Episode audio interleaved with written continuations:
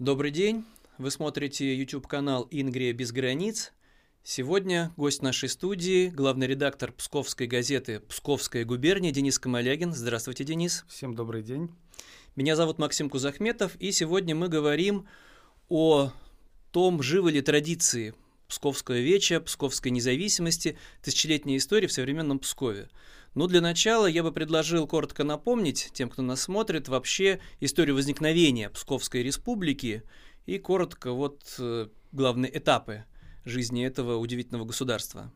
Ну, в общем, наверное, э, появление Псковской республики — это одна из важных вех для гордости псковичей. Это княгиня Ольга, но к ней мы еще вернемся. Вообще, первые поселения, если мы от, вот от поселений прям отталкиваемся, они появились ну, где-то в седьмом веке, это точно уже находят а, какие-то остатки первых поселений на территории Псковской У городища, области. да? Да, да. А вот как город, как такой торгово-промышленный центр... Сам Псков появился в 903 году, чуть раньше, в 862 году появился Изборск, но Изборск это как раз была крепость, но наверное, а, там сотни э, последующих лет для Пскова были связаны с торговлей в первую очередь. И Псков э, появился как торговый центр. А, его основала княгиня Ольга, которая э, какой-то период даже была а, княгиней Киевской Руси. То и... есть еще и такие традиции. Одна из первых женщин-правительниц первая женщина-правительница, первая женщина, принявшая христианство, напомню. Вот поэтому... И ну, все Псков. И все Псков, да. Э, и э, в Пскове же родился будущий э, великий князь Владимир. Красносолнышко. Креститель, да, да святой. Креститель, уже официальный креститель Руси. Вот он, как внук ее, стоит в центре Пскова, главный памятник, где Ольга с князем Владимиром на Октябрьской площади. И вот, наверное, это такая ну, важная Идеологически, исторически, безусловно, но нас mm-hmm. интересует, что вот несмотря на то, что возникновение самостоятельного крупного торгового центра хоть и было связано с династией Рюриковичей, тем не менее в последующем удивительным образом, в отличие от многих других крупных городских центров Древней Руси, Псков превратился в республику.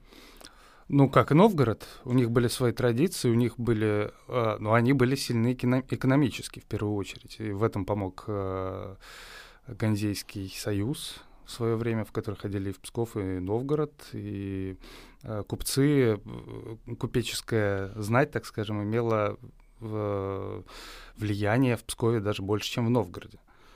Более того, Впоследствии, хотя Псков некоторое время находился под серьезным влиянием Новгорода, из под Новгорода присылали ну, оккупация, наверное, громко сказано, потому что такой вот кровавой вражды все-таки не было, Нет. и чуть что быстро объединялись. Наобо- наоборот, да, они... Но тем не менее, на каком-то этапе Псков освободился и из-под этой опеки. Да, это был XIV век официально по результатам Болоховского или Болотовского договора по-разному пишет. В 1348 году Псков отделился от Новгорода, но уже несколько десятилетий он де-факто был независим. В Пскове уже к тому времени чеканили свою монету.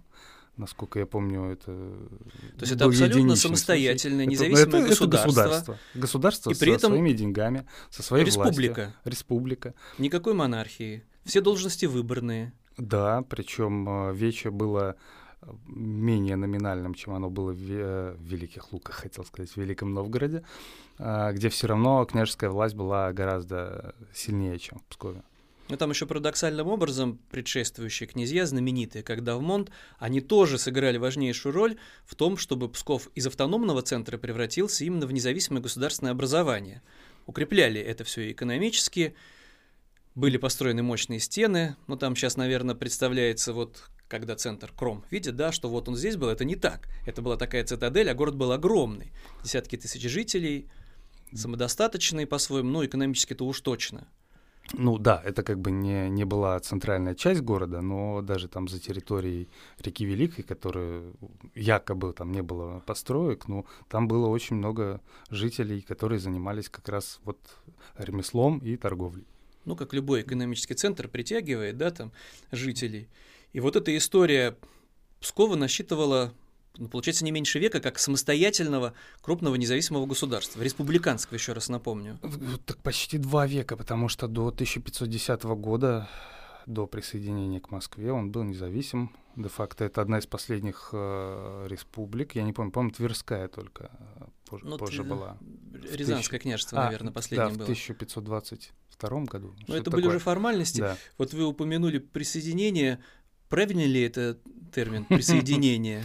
Ну, Был референдум какой-то о вхождении? Нет, приехал представитель князя, который зачитал его Московского указ. князя, да? конечно. А, и сказал снять вечевой колокол, отвести его. Ну не просто же так все это произошло, там была история с покорением э, Новгорода, Новгорода завоеванием, ну, по сути, ну, Новгорода, ну, военным завоеванием. Да, это было именно так. Еще удивительно, что очень много лет после этого прошло, когда Псков оставался. Пока руки у московских великих князей дошли, в том числе и до Пскова, тоже все было непросто, но были достигнуты компромиссы, была обещана автономия какая-то торговая. Конечно.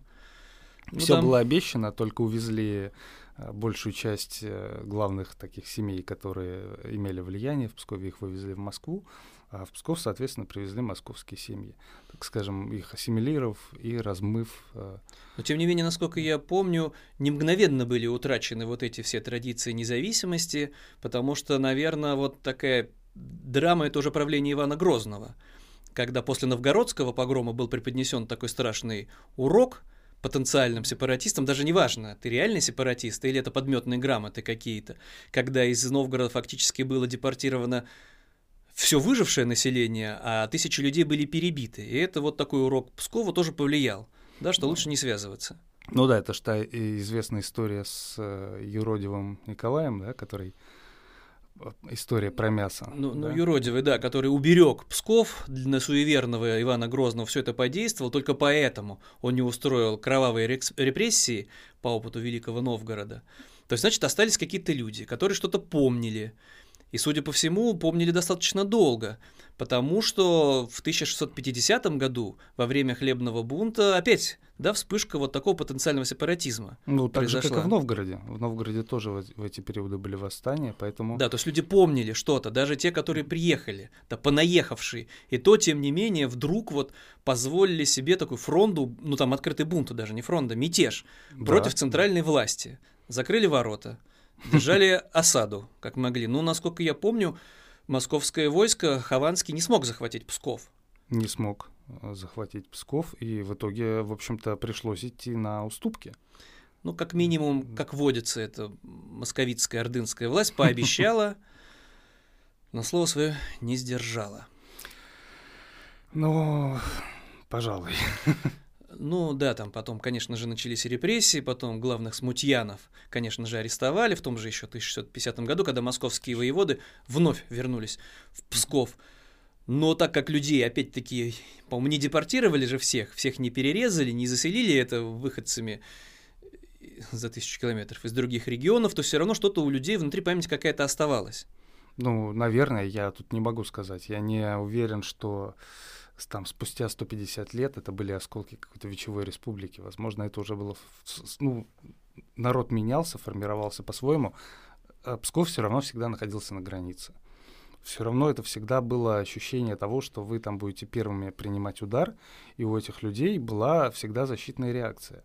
То вот есть это были более самостоятельные, все равно люди готовы по определению, готовы к каким-то текущим решениям, которые не обращаются без конца к Москве. Пришлите нам воеводу, а что нам делать? Ну, конечно, да, потому что это, ну, на, на вас нападут, и вам некогда ждать вот пока за вас решат все проблемы. Не, ну и нападали, я помню, в школе нам рассказывали, героическая оборона Пскова от войск Стефана Батория полугодовая да, осада. И впоследствии... год. Да, уже там это от шведских э, войск после смутного времени, то есть и псковичи каждый раз умудрялись самостоятельно, еще раз повторюсь, получается, без там подхода каких-то главных сил, нам бы, главное ведь день продержаться до ночи простоять, тем не менее самостоятельно могли отстоять свою независимость, но почему-то все равно оставались под контролем Москвы. Да, ну тогда в XVI веке с Баторием, грубо говоря, выиграли всю войну, которая грозила э, русскому государству, удержав его войска, это были сильные войска, и они осаждали э, Покровскую башню, которая была к тому моменту самой крупной в Европе, отмечу, да, что вообще бастионы в Пскове а, и подготовка военная была достаточно сильной, и Покровская башня была крупной, а, самой крупной в Европе на тот момент. И в современном Пскове-то помнят об этих подвигах, ну, преподают в школах, как пример такого пскопского мужества без указки, не потому что циркуляр такой пришел из столицы ни шагу назад. В конце 90-х годов э, наши краеведы разработали хороший учебник. Он так и назывался «Псковский край в истории, извините, России». Вот. И там об этом хорошо рассказывалось, и у нас в школе в том числе этот учебник был, но, насколько я помню, уже вот как в наши акцента, времена. Да? Ну давайте перенесемся тогда в 20 век. Вот есть удивительные традиции. Ведь как нам рассказывает современная власть? Вот, мол, ужас, приходится все это повторить, это бред. Ну, повторим. Никогда не было государственной независимости у Эстонии и у Латвии. Угу. Украина это выдуманное государство Ленинова придумал. Казахстан не государство. Финляндия никогда не была независимым государством. А здесь парадоксальным образом, ну, причем вот, такое не скажешь, это в школьном учебнике написано Псковская Вечевая Республика. До какой степени в Пскове вот уже в 20 веке об этом помнят, есть ли какие-то мероприятия, праздники? Ну, сейчас почему? Это же тема как раз-таки востребованная, когда собирается, ну, кто-то воспринимает это как такое шоу, но мне нравятся исторические реконструкции, да, угу. когда люди, помня там, да, о том, как наряжались их предки, собираются, устраивают постановочно иногда бит, выглядит все красочно, но в городе точно проходит. Ну, а в Пскове? В Пскове это проходит. Есть фестиваль Железный град, есть фестиваль э, Хельга, по-моему, он так называется, если я не ошибаюсь. А, то есть это все реконструкции, но это не связано, как бы это не проводятся параллели с независимостью Пскова. Это просто как бы историческое, исторический факт. Вот люди вот, вот так проводили время, вот так воевали. Ну нет, по-моему, это не является какой-то основной мыслью. настроения, ну есть какая-то группа, клуб по интересам, например, Псковское вече какое-нибудь? Нет, был клуб по интересам, так называемый, в интернете, где какие-то э, неизвестные люди сделали, это было лет 10 назад, сайт Псковская Вечевая Республика, и как раз педалировали эту тему, нашли вот флаг Вечевой Республики и рассказывали а о том, то есть как есть энтузиасты, хорошо. ну были как Были, минимум. были, да. Тогда за это еще не сажали, сейчас бы их, конечно, уже всех быстренько заблокировали и посадили в тюрьму. Вот, ну, я даже интересовался, я читал этот сайт, я помню, но это вот какой-то был, были доброходы, которые интересовались вот сами несколько Значит, человек. тем не менее, внутри у людей остается какая-то историческая память. Более того, историческая память проецируется на потенциальную возможность возрождения, автономии или вдруг это все потенциально как будто бы кого-то из псковичей беспокоит и интересует. Псковичи сами прекрасно знают, что у них сейчас нет никаких сил, никакой возможности, только апатия, уныние, ничего они без э, федерального центра не могут, к сожалению. Это связано с тем, что Псковская область один из самых бедных регионов. Вся вот вся историческая мощь э, федеральной властью, государственной властью, начиная с Петра, была низведена так скажем, до нуля, потому что из Пскова всегда высасывали все соки. Сначала Москва, потом Петербург и Москва совместно. И сейчас, ну, все, мне кажется, уже воспринимают там регион как человеческий донор для Петербурга и Москвы, и ну, не имеют никакой же там, стадии сказать, сейчас мы отвоюем там свою независимость. Это как? Правда. Мне как петербуржцу да. знакомы выходцы из Пскова, которые переехали в Петербург, потому что здесь там больше каких-то перспектив, карьерных перспектив, больше можно заработать, но тем не менее, там же есть еще и географические, например, объективные обстоятельства. Псков угу. совсем рядом со странами Балтии, то есть, ну, объективно. Объективно. Как Расскажу. это же все тоже влияние такое подспудное, что вот можно жить вот так. Можно жить не в деспотии, а выбирать, чередовать там себе власть. Это совсем рядом. Да, это важно, но именно поэтому пропаганда все эти годы работала по-другому. И есть другая история. Вот могу рассказать. На днях я был на э, мероприятии, где мы встречались с латвийскими журналистами. Их там было пару десятков, и я спросил их, что они знают о Пскове? О Плескаво, да, Плескаве? Угу. Как Плескаво? Они ничего не знают о Пскове вообще, вне зависимости, на каком языке им это скажешь. И никто ничего об не знает. Об истории Пскова об... именно, да? Вообще о Пскове ничего не знают. Некоторые из них впервые слышали название такого города, несмотря на то, что это единственный регион, который граничит с Латвией. Ну вот и какой там туристический потенциал. Но это вы имеете в виду, что за границей нам не поможет? Ну, помогать надо себе, я имею в виду Нет, слово то, понятно, что... что помогать надо себе. Тут просто я еще раз повторюсь, объективно вот эта близость иногда творит э, чудеса. Да, и для меня парадоксально, как вот эту близость можно было не использовать все это время местным властям с точки зрения туризма и экономики. Вот абсолютно бесполезно прошли последние там 30 лет для Пскова вот этой независимости от СССР, от возможности развивать э, отношения трансграничные, экономические, туристические, это все ушло. Э, ну, Может просто... быть. А с другой стороны, ну давайте вспомним даже не распад 1917 года, когда там, понятно, Первая мировая война, революция, катаклизмы, сотни тысяч вооруженных людей, даже миллионы получается, угу. а 91 год, когда войска из Афганистана вывели мирное время, и тем не менее империя распадается, а распадается именно по окраинам.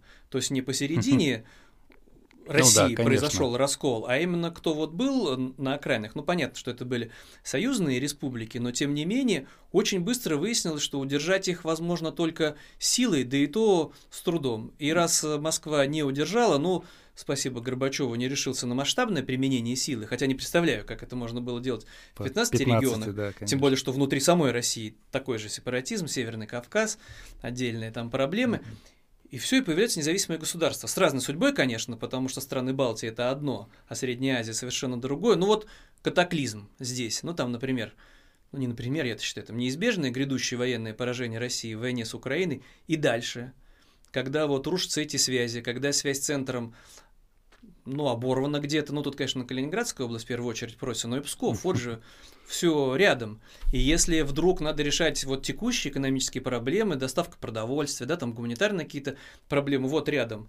Латвия, страна НАТО, а как просить э, помощи у, у ближайших, да, там соотечественников где-нибудь в Омске, в Чите, ну, в Хабаровске, даже какие бы они идейно близкими ни были, но опять-таки это географический фактор географический фактор еще заключается и в том, напомню, что и Эстония, и Латвия исторически претендуют на территории Псковской области. Нет, в НАТО они отказались публично от всех территориальных претензий. Я считаю, что а, мог, может кто-то будет говорить накануне выборов. Ну, эстонцы чтобы... говорят. В Латвии не говорят об этом, да, вот история с Паталовским районом вроде не педалируется нигде, а в Эстонии раз в год, причем там на уровне Э, правительства, они вспоминают историю с Печорским районом. Такая, опять-таки, тут же противоречивая история. Если бы не эта эстонская, кто-то может даже скажет оккупация, страшное слово, да? Если бы Печорский район не оказался на территории Эстонской республики, что было бы ну, с Печорским монастырем? Конечно. Об этом помнят псковичи ходят э, отдать дань уважения ну, эстонским? Наш митрополит Тихон об этом очень так гладко говорит. Деликатно, что, да, да, издалека. Да, что наш монастырь, да, единственный в России. Действующим оставался Действующим, во враждебном да. государстве, не закрывался, иконы не изымали. Вот фраза во враждебном государстве он, конечно, не говорит. Ну, вот. Ну, это ну, на том спасибо. Э, ну, в общем, э, если вернуться вообще к тому, что Псковская область находится на границе, проблема, ну, в первую очередь, э, для того, чтобы создавать вот такую автономию, нужна финансовая самостоятельность хоть какая-то, хоть ее ощущение. А второе, государство тоже не глупое. Оно и... Российское вы имеете в виду государство, да? Да, да. Оно и э, защищает себя на границе, и в том числе от вот таких подобных сепаратистских настроений защищает население, э, размещая там войска. И в Пскове одна из крупных э, воздушно-десантных дивизий, в общем-то, самая сильная, наверное, самая легендарная считается. И э, вот это военное население, оно давно размыло. Ну, вы, наверное, население. имеете в виду, что служат там в большинство тех людей, которые... Это контрактники, во-первых. Это контрактники, да. А во-вторых, что они не из Пскова. То есть им вся эта история Псковской республики неинтересна, далека от них. Конечно, это они получают в основном, деньги. В основном жители таких же бедных регионов, как э, Псков, это Кострома, это там, Бурятия, Тыва и, и э, приезжие там из Северного Кавказа тоже. Вот, поэтому представьте, ну, вот какой, какой сейчас срез населения в Пскове и в Псковской области, в общем-то, тоже. А Псковская область и целиком есть одна большая проблема, напомню, это один из самых вымирающих регионов России. Так Спасибо же, как и Новгородская современные область. власти, да, да. что старинная республика и Псковская и Новгородская переживают времена уже не просто времена упадка экономического, а такого демографического. Ну да, я много Псков, раз был. Новгород, Тверь и Печальное Тула. зрелище. Да, это Заросшие поля эти. самые вымирающие регионы России на сегодня. Поэтому вот такие перспективы у этих бывших, в общем-то, республик автономных. И беда в том, что они никому сейчас не нужны. Хотя, тем не менее, еще раз, вот возвращаясь в 91 год, никто же не мог представить в 90-м году, как все это быстро произойдет. Тем более, что в том числе даже самые, казалось бы, верные сторонники Советского Союза из числа представителей, ну там все были первые секретари, да, коммунистических партий. Мгм. То есть вообще люди, прошедшие жесткий, жесткий идеологический отбор.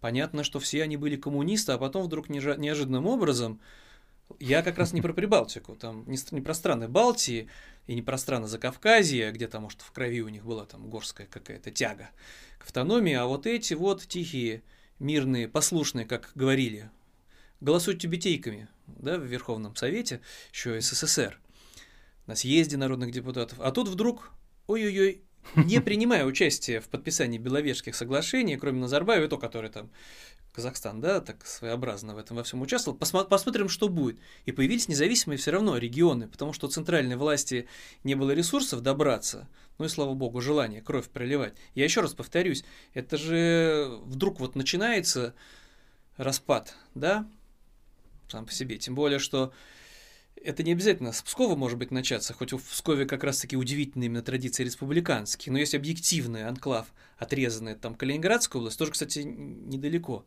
сравнительно, и Северный Кавказ, бушующий, боюсь, там силами одной только Псковской десантной дивизии, не хочу до этого дожить, когда придется преступной федеральной власти топить в крови, да, весь этот сепаратизм, скорее даже не, не буквально отделение, нежелание жить вот в Мгм. этом полурабстве получается. Ну, все равно Псковская область, кроме того, что одна из самых бедных, это один из самых русских регионов по своему национальному составу.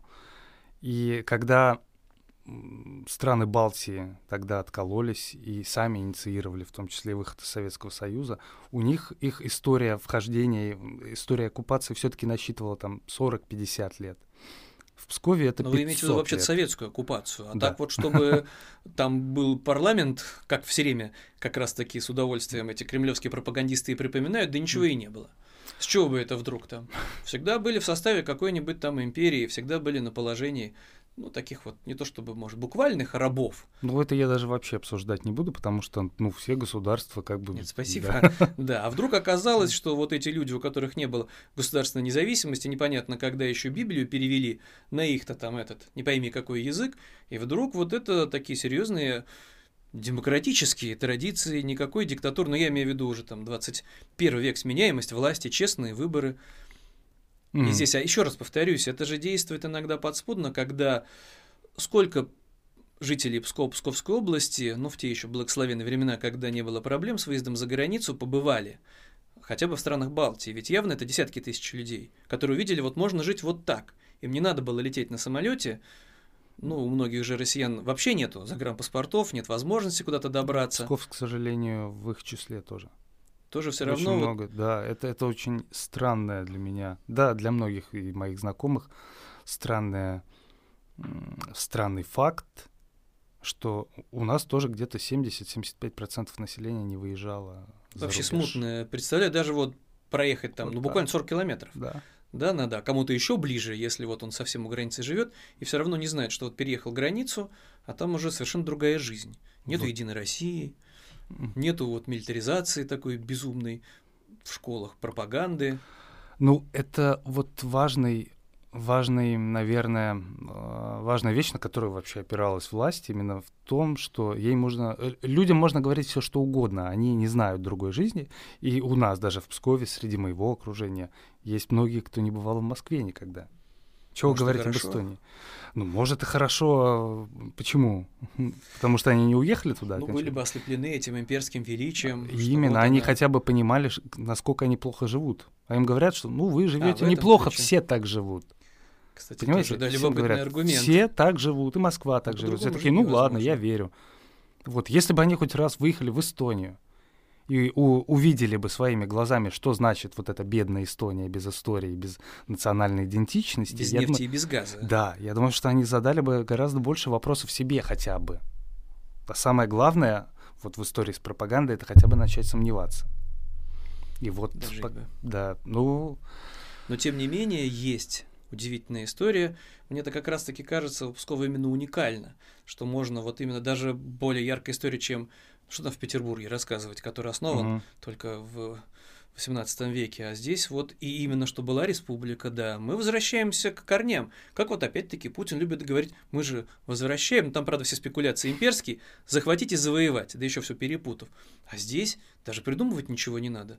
Ну, в этом смысле да. Если э, исторически исходить, а если еще люди такие внушаемые, как вы говорите. эм, да, важная вещь, которая вообще могла бы стать э, для Пскова путем к сепаратизму и возможностью к сепаратизму, это таможенные пошлины, чего лишило государство Псковской области других п- пограничных регионов, чтобы они никогда не были самостоятельными. С, де- э, с А есть 1990 экономические рычаги, Да. которые могут повлиять на сознание это был очень живым рублем. это таким, был да? очень важный диалог с государством, который руководители Псковской области вели где-то с 96 года, как бы вкидывая эти вещи и получая вот так вот по рукам, когда говорили, ну можно нам хотя бы там ну, 10-20% в региональный бюджет от таможенных платежей.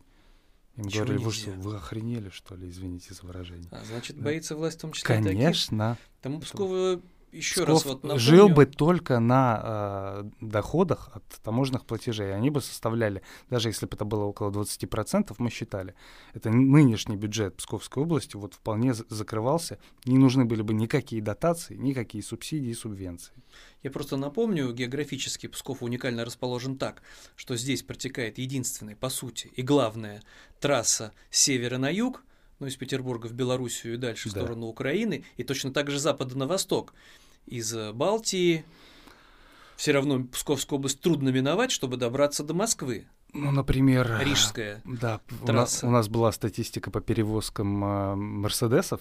Вот 60-65% возимых Мерседесов на территорию России возились через Псковскую область. Поэтому... Вообще, ну, это хороший потенциал да. такой экономический. Выгодное, как нас учили когда-то в школе, выгодное положение у Пскова осталось до сих пор, удивительным образом. Три границы. Латвия, Эстония и Республика Беларусь. С тремя государствами у нас граничит только, по-моему, Республика Алтай, если я не ошибаюсь. Там Китай, Монголия и Казахстан. Немножко другая получается уже. Ну, совсем другой история, край, да. да. Ну, ну да, тем более тут Евросоюз, и с точки зрения перспектив европейской интеграции, европейского развития, уникальное положение. У меня коллега на прошлой неделе в первый раз побывал в Пскове, он сейчас тоже в Риге живет, и он говорит, я приехал в Псков, ну это европейский город, особенно если в центре, да, и особенно Всё-таки если... что-то есть Да. европейское Он в сознании, Как в можно было завалить вот такой регион в таком месте с такой историей, с такой э, архитектурой? Ну, то есть, ну, он не понимает. Я понимаю, потому что я видел всех последних руководителей региона и видел, Понятно, как их никто не работают. выбирал, там просто с каждым новым Абсолютно, каждый высасывал, каждый высасывал все последние ресурсы из региона, которые только можно было. такое слово-то сейчас ругательное, варяги, получается, да, которые, как это называется, который пришел, разграбил, потому что все равно потом уйдет. Да, в таком, вот в негативном ключе. один петербургский варяг пришел, разграбил, напомню. Чувствую себя виноватым, но в Петербурге не лучшая ситуация с губернаторами. Ну, в общем, да, сначала семья отдельная. Турчаков там разграбила частично Петербург, а потом уже пришла к нам. Ну, старший Турчак, да, Да. младший уже в Пскове там занимался.